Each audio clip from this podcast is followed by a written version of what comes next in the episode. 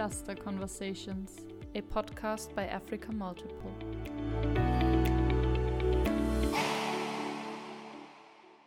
Welcome to another episode of Cluster Conversations. My name is Christine Hanke. I'm professor of digital and audiovisual media at Bayreuth University and member of the research section Knowledges in the Cluster of Excellence, Africa Multiple. And I'm happy to welcome Dr. Maja Figge today, who is fellow, has been fellow since some months this term. Uh, Maja Figge is, I would say, one of the most well-known German academics dealing with media and film theory and postcolonial and anti-racism. I would put it like that, if you agree. Um, yeah, thanks for joining us today. We would like to talk a bit about your project you're following up here. Uh, maybe you just tell us a bit what have you been doing here, what's your main topic, and how is it linked to your former work?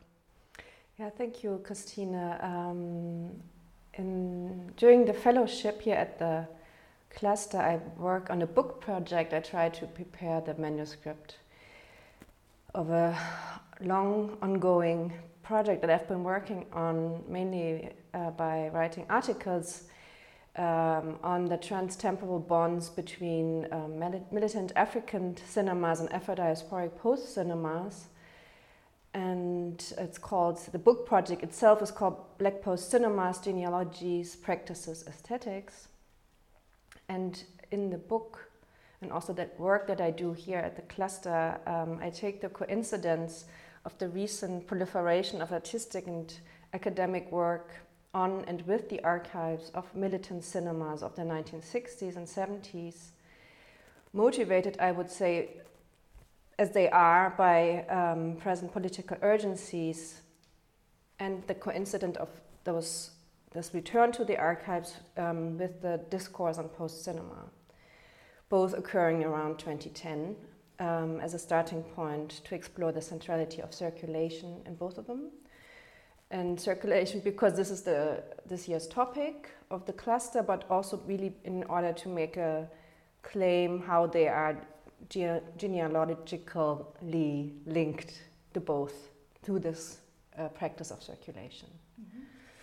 And um, with regard to the prior, my prior work, um, I can say, well, I, in my dissertation, I um, didn't so much work on African media or Afro-diasporic media, but I did work on German cinema, but with a focus of the uh, 1950s Western cinema, but it was always um, intended to write a history of this decade with regard to the presence of black blacks, black people in Germany, Africans, Afro Germans, and um, thinking through the, this presence it, with regard to the cinema and how the notion of Germanness was established to, to, this, to these films.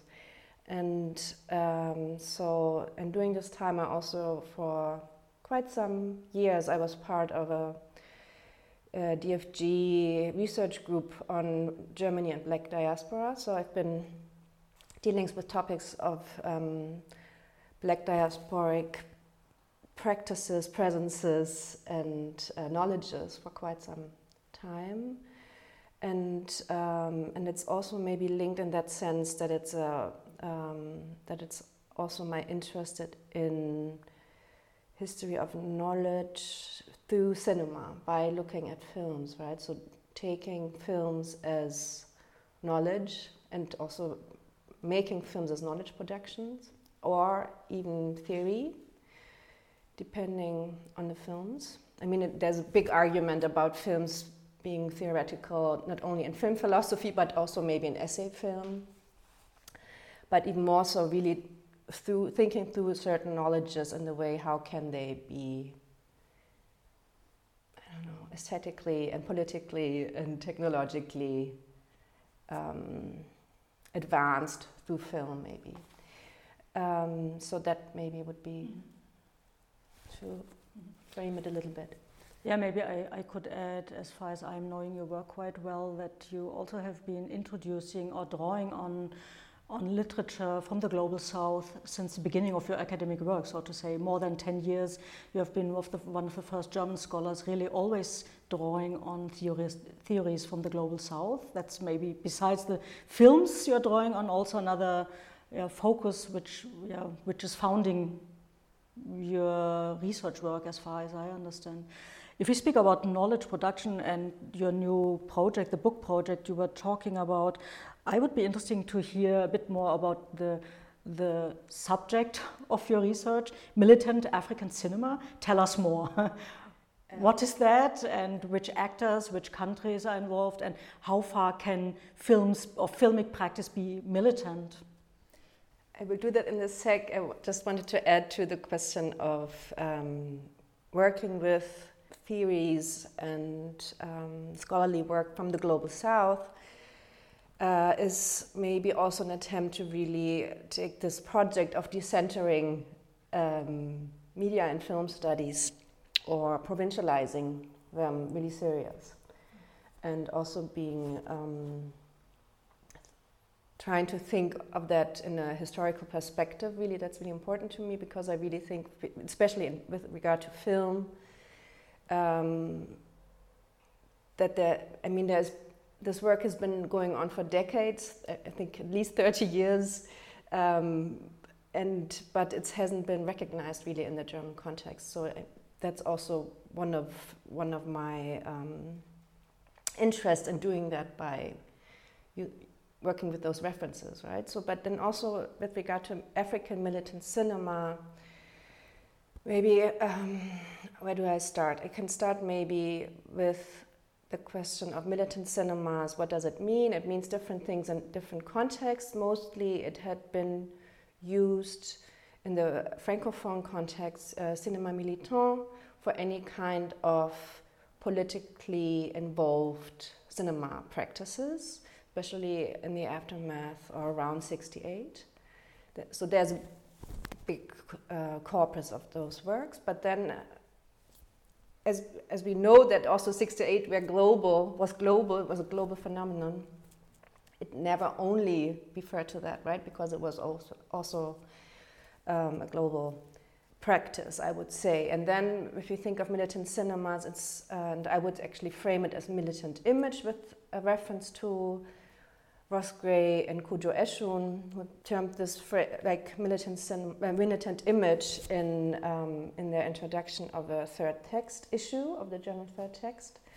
Uh, it's any kind of film, image, or sound practice, exhibition, distribution, uh, meeting, gathering, um, screening, text, talk, speech, person, festival whatsoever that is related to film practices in trying to put forward anti colonial and post colonial struggles and not only being in solidarity with them but actually contributing to them via film and really making uh, cinema instrumental for the struggles and instrumental in that sense as it was um, proposed in the seminal text by uh, Fernando Solanas and um, Octavio Getino in their text um, Towards a Third Cinema. Of, they started, the first publication was in 69, um, when they talk about cinema as a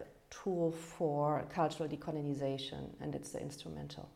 And many other things um, evolve out of that. But it's um, so how how does it, why is it um, African militant cinema? It's um, the whole idea, I would say, of the militant image. It's that it's not um, only focused on one region, na nation, national context, but it's always been tricontinental. So it's uh, very much linked to the whole idea of tricontinentalism, uh, of that what we once called Third World, and it uh, goes back to a um, conference that took place in '66 in Havana, in Cuba, and so also I would say that. Um, those early militant cinema practices on the African continent are very much linked to the nationalist liberation movements, but at the same time, they're it is uh, also uh, linked to this tricontinentalism because the people that were involved were part of that movement. And with regard to the films, in my project, I'm not so much interested in giving an overview of all the militant cinema practices that have been there, but it's rather working with that term and looking at specific configurations of certain films and how they circulated, how they were made, who was involved, um, how do they relate to other films um, in this sense. And then um, one example would maybe be Sarah Maldoror's film Sambizanga It came out in 1973 and it's dedicated to the Lusophone liberation struggles in, set in Angola. It's about the Angolan liberation struggle um, and it's really about trying to also at once trace the, the production histories, if you will, which has been done a lot with this film, but then also trying to think about um, what happens when this film that had been couldn't be shown uh, in the cinemas for a very long time, so there was only one copy, copy in the public library in New York, and then it circulated on YouTube for many years. That's how I saw it the first time. And then now in 21, it has been restored by uh, FEPACI, uh, Cinema Ritrovato, and the World Cinema Fund and so it's always also about how does this relate to the today and the question why is it so important that we look at those films today May I shortly, before we start talking about this question of circulation, archiving, restoration, maybe just explain us how can how can film be a tool for resistance, political activism? I mean, we as film scholars, in a way, we know what we're talking about, but maybe our audience not. Could you give us some hints how to understand film really as a political resisting practice? Or, I mean, if you call it uh, militant cinema, how can film cinema be militant? Okay, I try to uh, break it down. So the first would be really thinking of film as a collective practice like the making of film as a collective practice. That would, would be the first thing how you can link it to political work or organization. And then the second would be the um, exhibition, the screening of films. That is also used to be even more so with the analog film or a collective experience. And, and with regard to that, there's been a lot of work been done on how can we uh, think through the through film and politics through the question of the collective experience of the screening? And one of the most important points that um, Getino and Solanas made was that they conceived of the screening as a um, cinema act, the filmic event, the screening event as a cinema act, as a potential or actual political meeting. And they did that because in, in the Argentinian context where they were based and where they made, the, made their film La hora de los hornos, and it, they had to, had to make the film under clandestine um, uh, circumstances, and also the screenings were partly under clandestine circumstances. So it was really about, and then what they also did is they addressed this whole questions in their film when they say, okay, this is where the film ends. Now it's up to you. And they would um, consider film as something that is um, something that can ignite the struggle, right? In that sense that it's opening up a space where people can actually engage and come up with new ideas and strategies and tactics for the struggle. So that would be one part of it. But I think also when I go back to Sarah Maldoror, it's really also on the level of the narrative, if you would say, but then also on the level of the aesthetic. And uh, there it's really telling the story of the beginning of the, or the time just before the taking up the militant struggle in Angola and also the creation of the collective and the solidarity of the Angolan people and then the movement, but it's also at the same time really the way how I would say uh, this is um, shown aesthetically by trying to undo And that's really also, I think, a big part of that, um, trying to undo the, the racism that is inherent in the photographic stock of film since its emergence or development at the late 19th century, right? So it's been also, and then how can not only this, but also the, yeah, how can the struggles of black peoples, but also peoples from the global south be changed in a way that they don't, that the, there's an interruption of the colonial gaze, right? And if you say that uh, militant cinema is, I mean, is very much linked to the anti-colonial struggles on the continent, um, then in a way, mm, I assume I have the answer already, but I would like you to comment on that. Why is it, or why is it on one side important to you to have a new look on this? And the other point, as far as I remember, it's kind of getting popular, or popular, maybe that's too much, but there's a new interest generally in the public, seems to, for militant cinema. Uh, maybe you can comment on that. Why is this happening just now, or these years? Can I just add something from the last thing? Because I think it might be a good um, link. Because I really think so.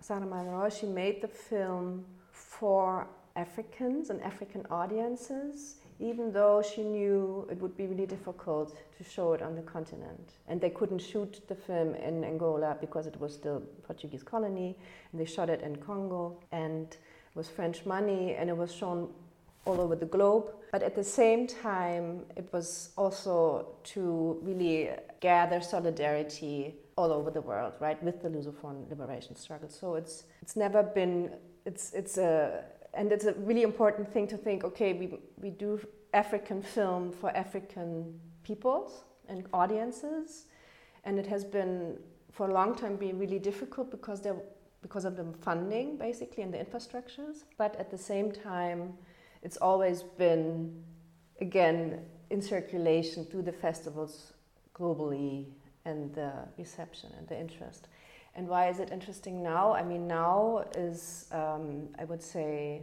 there are certain waves, and I would say the last one starts around 2008, 9, 10, when there are like new publications coming out and also archival projects starting, scholarly projects starting, artistic projects starting, filmmakers archival projects starting. And I think it's really, or that's what I, what I read from different different um, publications that it's really because of the current situation at that point, right? It's really contemporary urgencies, and it's, uh, for instance, um, there's in one publication there's um, Simon Gikandi in the preface saying, okay, whatever whatever happened to decolonization, right? And I think that's the core question because it's whatever happened to it, and it happened various things when we look at like, how the newly founded independent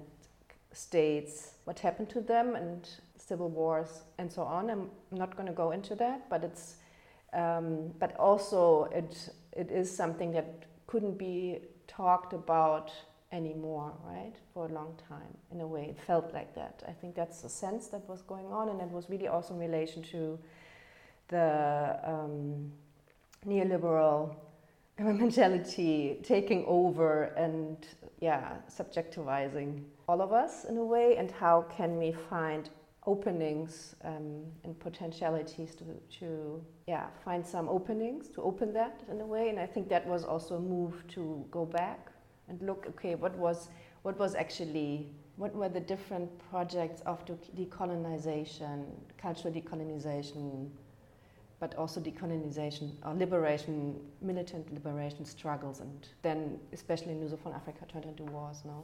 And at the same time, I really think it was also linked to the new emerging accessibility through the circulation of those films on the platforms, and that they somehow reappeared and were able to see, but also the interest of places like the Arsenal in Berlin, for instance, the Institute for Film and Video Art, uh, having many copies of films of the Global South since their initiation with the uh, Forum of the Young International Film because they sh- all these filmmakers showed their films there, so there's copies of those films. So then they also initiated archival projects. So is there's this configuration of incidents that come together at that, at that same point, I think. So in this sense, archiving and restoration seem to be very, very important in order to to make them accessible, these films accessible again, or to bring them again into circulation. Yeah. Um, it's interesting that, uh, I mean, it's clear that, of course, after all the anti colonial fights, and now the official decolonial states uh, uh, or autonomous states, still we see a lot of colonial legacies, also in the relationalities between Germany, for example, where we're situated now, um, and the global south, and of course the urgency, the contemporary urgency you were speaking about, racism, inequalities, uh, neoliberal capitalism, and so on. But it's interesting that now, drawing on these films from the 1960s and 70s, I'm curious what they can because on one side I see the urgencies are still very much there, but the tools seem to have changed a lot. also the question about, especially after 1989 and the breakdown of the, of the Soviet Union and the socialist bloc in a way, all the left movement said, okay, what now? Which kind of strategies, tactics? So I'm wondering how these films from the 1960s and 70s, what you would say, what they can say us today for the struggles and the important struggles of still decolonizing today. What can they say us, and where would you say, yeah, has it, yeah? I think really, I mean, the question of um, whatever happened to decolonization also points us to the fact that it's ongoing, right? It hasn't, it hasn't happened, and the coloniality is still happening, and um, also we could uh, consider decolonization as an ongoing process. We could that would be more in the sense of um, Cabral as a like a constant becoming, no, as the the leader of the PAIGC, the um, liberation movement of Guinea-Bissau, but also, I mean, with Frantz Fanon, we have to think of it as a complete turnover and interruption and a violent motion, right? That cannot be without that. So, but then I think it's really, this is crucial. And then what can the films tell us is that when, again, with regards to Sarah Maldoror, I would say, or that's what I'm trying to argue in my chapter on that film, is that when you look at her film, you can really trace issues that are so important today with the struggles for decolonizing um, today and also for approaches like restorative justice and questions, for instance, of like how community and care play a big role in that, and that that's something that she shows us, right? So I think it's really it's really timely in that sense. And the other thing, other example that I've been working on is the film Touki Bouki by um, Diop Mambety, and his film is in Senegal of 1971, I think it came out, and um, the starting point for me writing about Touki Bouki was a text where I say it's thinking with Touki Bouki because in 2018 the Carters, who are Beyonce and Jay Z, used the really well known and very popular poster of the film.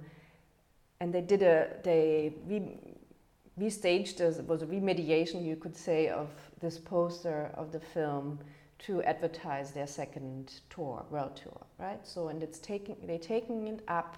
They take this film from '72 up in order to make a point in their career at a point where, where in the US there is not only systemic anti-black racism and state um, state racism, uh, yeah, state racism and killings, but there's also um, Trump and Beyonce and Jay Z have become over the course of those last years more outspoken in terms of that. So then they take this up in order to tell a different story of fugitivism, right? Fugitivity, which is a really important uh, concept, I would say, in with, with regards to African American um, radical thought, black radical thought, but also really the history of slavery in, in the plantation. in North America. So then it's again a tool to rela- relate this back, but at the same time use it for the, the contemporary, even though it's in the pop cultural sphere, right? But it's still linked to the political, I would say. It's interesting. We bring in the concept of knowledge in a way. You showed quite good how the how we can understand the militant image as knowledge producing and how this knowledge has been brought into circulation again on one side in restoration work and archival work but on the other side also including it in a way and transforming it drawing on it referring to it uh, reconfiguring it maybe towards uh, pop in pop, cult, pop culture. That's very interesting maybe uh, to as a last question um, um, I'm very curious on no two questions actually. Maybe one question. Uh, give us some more hints how we also non-scholars might be able to watch these films. you mentioned YouTube. Uh, so is it easy to find them even if I'm not able to find a cinema which just screens it? How can I get access to them? Yeah, I would say uh, YouTube is always a good source. First a place to look, and but obviously, I mean, there's been lot, many films have been restored thanks to um, uh, Aboubakar Sanogo in FEPACI, but also um, Martin Scorsese and the World Cinema Fund, and also Cinema Ritrovato in Bologna, no? And um, and other initiatives, but they would be the most obvious. And I mentioned them also because they have finally, after the daughters of Sarah Maldoror fighting for 20 years, to get the rights to the copy back to restore it in, in collaboration with them. And it, so it has been restored in 21, and now there is a copy, but, but I also now you can access it via Amazon Prime, not to advertise it, but it's interesting because then they link it to movies, so there's different platforms, and then you can access really easily because it's part of the World Cinema Fund Foundation. And at the same time, in a way, in a neoliberal platform, capitalism platform, exactly. someone earns money with it. yeah, but, but it's interesting because it makes it also available on these huge platforms, getting maybe other audience than before. Yeah, I think it's also. I mean, how can you? It's also about um, smuggling in a way, right? I would say it's not only, yeah, or it's appropriating, appropriating those platforms in a way, I would say. Reconfiguration. that would be actually my last question, coming back just as a maybe a short outlook towards the question of what does that do with the discipline dealing with this kind of dis- kind of topics, with this kind of material, uh, with the radicalness, if that exists in English, yeah, um, or the militancy of these films uh, and dealing with them and situating them in the colonial fights. Uh, that's quite not yet done in German media studies, as, yet, as, I, as far as I see at least. Uh, so, how would you say does that change the discipline you're in, you're working in, or how far the discipline has still to be reconfigured to take up the motto of the cluster reconfiguring media studies?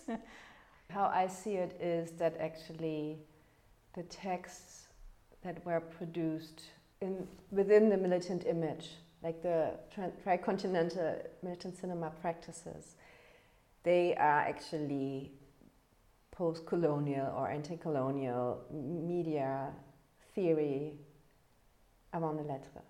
So that would be the first thing, right? So that they have to be considered as a really important part to think through media theory and post colonial media theory. And that yeah and i think that's also really a claim that i would make the other thing is um, that it also helps us to or what i would say what's important is to not only look at the current or to understand the, the digital or the formation of the digital culture as we live it or live in it right um, to understand it it's really helpful to try to trace the genealogies of them to the practices. I think that would also be something that's really important and valid in order to um, make sense also of the contemporary, of the now. and the third would probably be really in terms of knowledge and knowledge production to take those serious in that sense that even though because everything is so globalized and everything seems so globally accessible. It is not. I mean, there's not only various inequalities and power, power relations that are really um, still along the same old lines of uh, global north and global south, and in terms of racism and and yeah, because I mean, in his yeah, just in a recent talk by I can remember, you know, he said that this is the biggest problem is the massiveness and the ongoing. He didn't say it like that, but is racism right now. So, and I would agree actually. So, and it really helps us to think through this in terms of um, how can we link those practices, also the current ones, to this question. And it, it helps us also to not um, depoliticize fields that are actually always political. Yeah, thank you very much, because that in a way also shows that, as you point to the topic of or the problem of racism, it points to that this uh, militant image is not just interesting for African countries, but uh, with this perspective you are taking us in, it shows the responsibility we in Germany, we too as white scholars in this context, have fighting racism in Germany and the colonial legacy. So thank you very much for the inspirations. I would like to follow up, but maybe we can do that someone else, some other time. Thanks for listening to the audience. Thanks, Maja. And hear you again in the next podcast of the cluster. Thank you. Bye-bye. Bye.